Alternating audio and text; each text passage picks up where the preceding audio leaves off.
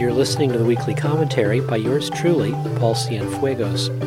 Today I'm going to share some very exciting news with you about a small township in Pennsylvania that made history earlier this month. Here's an excerpt from a news article about it in a wonderful online journal of investigative reporting called Public Herald. On May 3rd, Grant Township in Indiana County, Pennsylvania made a bit of history the municipality passed a local law legalizing civil disobedience. According to the new law, anyone who commits a nonviolent act of civil disobedience in order to protect the community's rights under its home rule charter has the legal right to do so, but not only that, the law also prohibits, quote, any private or public actor from bringing criminal charges or filing any civil or other criminal action against those participating in nonviolent direct action. Unquote. In November 2015, Grant became the first municipal community to establish a local Bill of Rights, which also happened to ban fracking wastewater injection. Before that, Grant Township made history in 2014 when it became the first place where an ecosystem filed to defend itself in a lawsuit.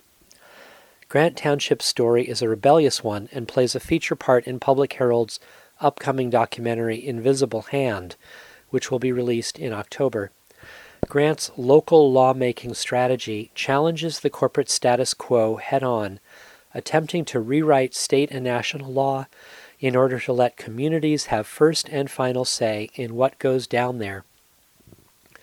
As it stands, communities across the globe are grappling with how to protect themselves against industrial corporate harm that is permitted by state and federal agencies, which essentially forces a certain amount of risk onto citizens of the community without its consent.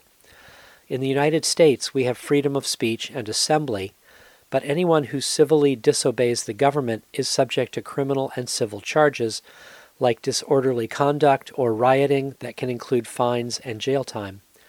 Civil disobedience is a common tactic used throughout history when people decide that enough is enough. As Grant Township Supervisor Stacy Long explained, quote, we are tired of being told by corporations and our so called environmental regulatory agencies that we can't stop this injection well. This isn't a game. We're being threatened by a corporation with a history of permit violations and that corporation wants to dump toxic frack wastewater into our township. Unquote. A press release about Grant's new law reveals backing from Tim DeChristopher, who spent nearly two years in prison for civil disobedience he carried out to block the auction of public lands in the Red Rock country of southern Utah to oil and gas companies for drilling, fracking, mining. DeChristopher posed as a bidder in the auction and won bids for 22,000 acres of public land that were later determined were never supposed to be auctioned in the first place. DeChristopher is co founder of the Climate Disobedience Center. Regarding Grant Township, he stated, quote, I'm encouraged to see an entire community and its elected officials asserting their rights to defend their community from the assaults of the fossil fuel industry and I know there are plenty of folks in the climate movement ready to stand with Grant Township. Unquote. Grant Township Supervisor and Chairman John Perry summed up the township's ongoing several year battle by saying, quote, Sides need to be picked.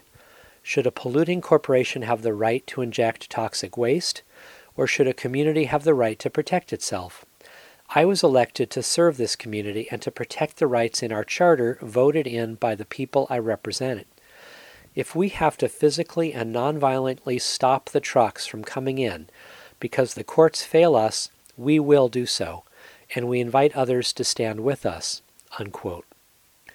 I've been reading excerpts from an online article on May 4th at publicherald.org, an amazing online investigative journal. Their new documentary titled Invisible Hand about communities exercising their constitutional rights against harmful corporations will be released in October.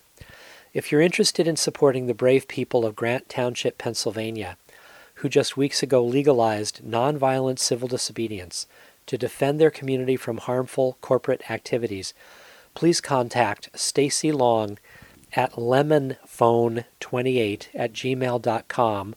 That's lemonphone28 at gmail.com or 724 840 7214. You've been listening to the weekly commentary by yours truly, Paul Cienfuegos.